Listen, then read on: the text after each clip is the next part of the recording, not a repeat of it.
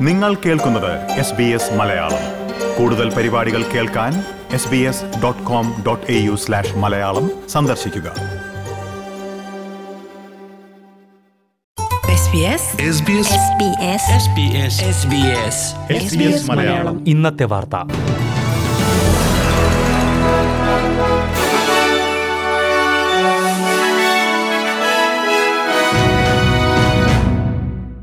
നമസ്കാരം. S B S Malayalam ഇന്നത്തെ വാർത്തയിലേക്ക് സ്വാഗതം. ഇന്ന് രണ്ടായിരത്തി ഇരുപത് ഒക്ടോബർ മുപ്പത് വെള്ളി. വാർത്തകൾ വായിക്കുന്നത് ദിജു ശിവദാസ്.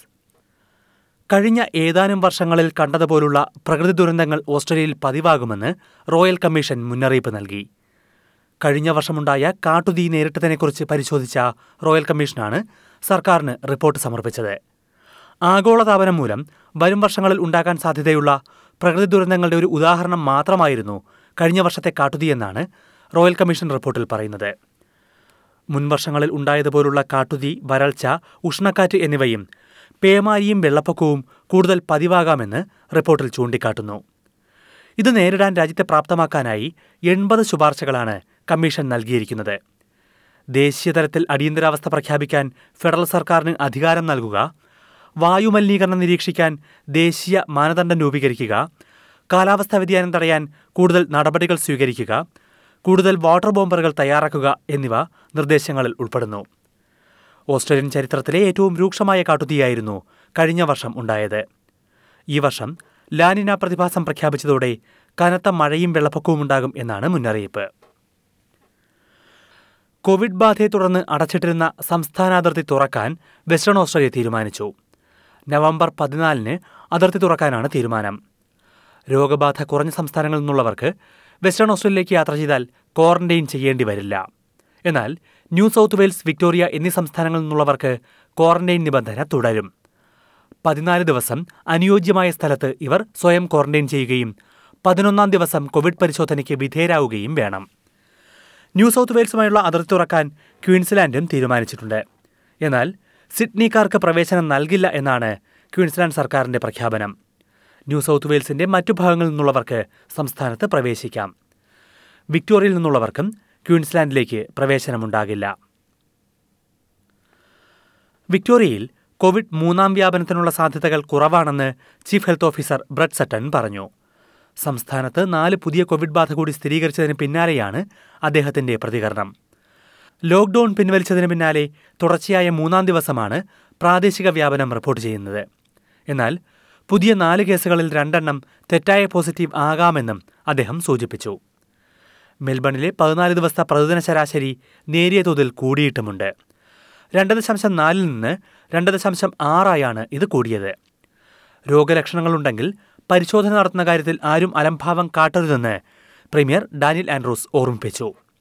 ചിലർ കാട്ടിയ അലംഭാവത്തിന്റെ ഫലമായാണ് രണ്ടാം വ്യാപനം ഉണ്ടായതെന്നും അത്തരം സാഹചര്യം ഒഴിവാക്കണമെന്നും ഹെൽത്ത് ഓഫീസർ ബ്രഡ് സറ്റനും ചൂണ്ടിക്കാട്ടി. എന്നാൽ മൂന്നാം വ്യാപനത്തിനുള്ള സാധ്യത കുറവാണെന്ന് അദ്ദേഹം വ്യക്തമാക്കി. ജീവനക്കാരന് ശമ്പളം കുറച്ചു നൽകി എന്ന കുറ്റത്തിന് സിഡ്നിയിലെ മലയാളി റെസ്റ്റോറന്റിന് കോടതി ഒന്ന് ദശാംശം ഒന്ന് ഒൻപത് ലക്ഷം ഡോളർ പിഴശിക്ഷ വിധിച്ചു. വെൻവർത്ത് ബ്ലൂമൂൺ റെസ്റ്റോറന്റിനാണ് പിഴശിക്ഷ. ഇന്ത്യയിൽ നിന്ന് സ്പോൺസർ ചെയ്ത് കൊണ്ടുവന്ന ജീവനക്കാരന് നിയമപ്രകാരമുള്ള ശമ്പളം നൽകിയില്ല എന്നതാണ് കേസ്. രണ്ടായിരത്തി പതിമൂന്ന് മുതൽ രണ്ടായിരത്തി പതിനാറ് വരെ ഇവിടെ ജോലി ചെയ്ത ജീവനക്കാരന് ഒന്നര ലക്ഷം ഡോളറിലേറെ ശമ്പള ഇനത്തിൽ നൽകാനുണ്ടെന്ന് കോടതി കണ്ടെത്തി.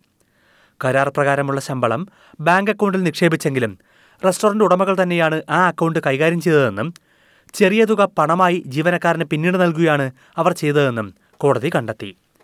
ഇതേ തുടർന്നാണ് പിഴശിക്ഷ വിധിച്ചത്. ജീവനക്കാരന്റെ ശമ്പള കുടിശ്ശിക പലിശ സഹിതം സ്ഥാപനം തിരിച്ചു നൽകുകയും ചെയ്തു. ഒൻപത് കോടിയോളം ഡോളറിന്റെ കടബാധ്യതയെ തുടർന്ന് ന്യൂ സൗത്ത് വെയിൽസിലെ ഒരു കൗൺസിലിനെ സസ്പെൻഡ് ചെയ്തു. സെൻട്രൽ കോസ്റ്റ് കൗൺസിലിനെയാണ് സംസ്ഥാന സർക്കാർ സസ്പെൻഡ് ചെയ്ത് അഡ്മിനിസ്ട്രേറ്റർ ഭരണത്തിലാക്കിയത്. കൗൺസിൽ സസ്പെൻഡ് ചെയ്ത കാര്യം മേയർ ലിസ മാത്യൂസിനെയും പതിനാല് കൗൺസിലർമാരെയും ഫോൺ മുഖേന അറിയിച്ചതായി തദ്ദേശ ഭരണമന്ത്രി ഷെല്ലി ഹാൻകോക്ക് പറഞ്ഞു.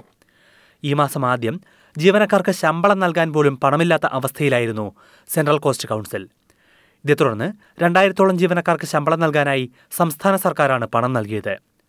കൗൺസിൽ നടത്തിപ്പിലെ ഗുരുതരമായ പാളിച്ചകൾ കൊണ്ടാണ് ഇത്രയും വലിയ കടബാധ്യതയിലേക്ക് പോയതെന്ന് സംസ്ഥാന സർക്കാർ കുറ്റപ്പെടുത്തി. ഗോസ്ഫോർഡ് വയോങ് കൗൺസിലുകളെ സംയോജിപ്പിച്ച് രണ്ടായിരത്തി പതിനാറിലായിരുന്നു സെൻട്രൽ കോസ്റ്റ് കൗൺസിൽ രൂപീകരിച്ചത്. പ്രധാന നഗരങ്ങളിലെ നാളത്തെ കാലാവസ്ഥയോട് നോക്കാം. സിഡ്നിയിൽ മഴയ്ക്കു സാധ്യത പ്രതീക്ഷിക്കുന്ന കൂടിയ താപനില ഇരുപത്തിരണ്ട് ഡിഗ്രി സെൽഷ്യസ്. മെൽബണിൽ മഴയ്ക്കു സാധ്യത പതിനെട്ട് ഡിഗ്രി. ബ്രിസ്ബനിൽ മഴ മുപ്പത്തിയൊന്ന് ഡിഗ്രി. പെർത്തിൽ ഭാഗികമായി മേഘാവൃതം ഇരുപത്തിയഞ്ച് ഡിഗ്രി. അഡിലേഡിൽ ഭാഗികമായി മേഘാവൃതം ഇരുപത്തിയൊന്ന് ഡിഗ്രി. ഹോബാട്ടിൽ തെളിഞ്ഞ കാലാവസ്ഥ പത്തൊൻപത് ഡിഗ്രി. കാൻബറയിൽ കനത്ത മഴ പതിനഞ്ച് ഡിഗ്രി. ഡാർവിനിൽ തെളിഞ്ഞ കാലാവസ്ഥ മുപ്പത്തിയഞ്ച് degree Celsius. S B S Malayalam ഇന്നത്തെ വാർത്ത ഇവിടെ പൂർണമാകുന്നു.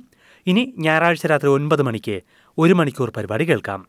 ഇന്നത്തെ വാർത്ത വായിച്ചത് Diju Sivadas. SBS SBS SBS SBS SBS SBS Malayalam ഇന്നത്തെ വാർത്ത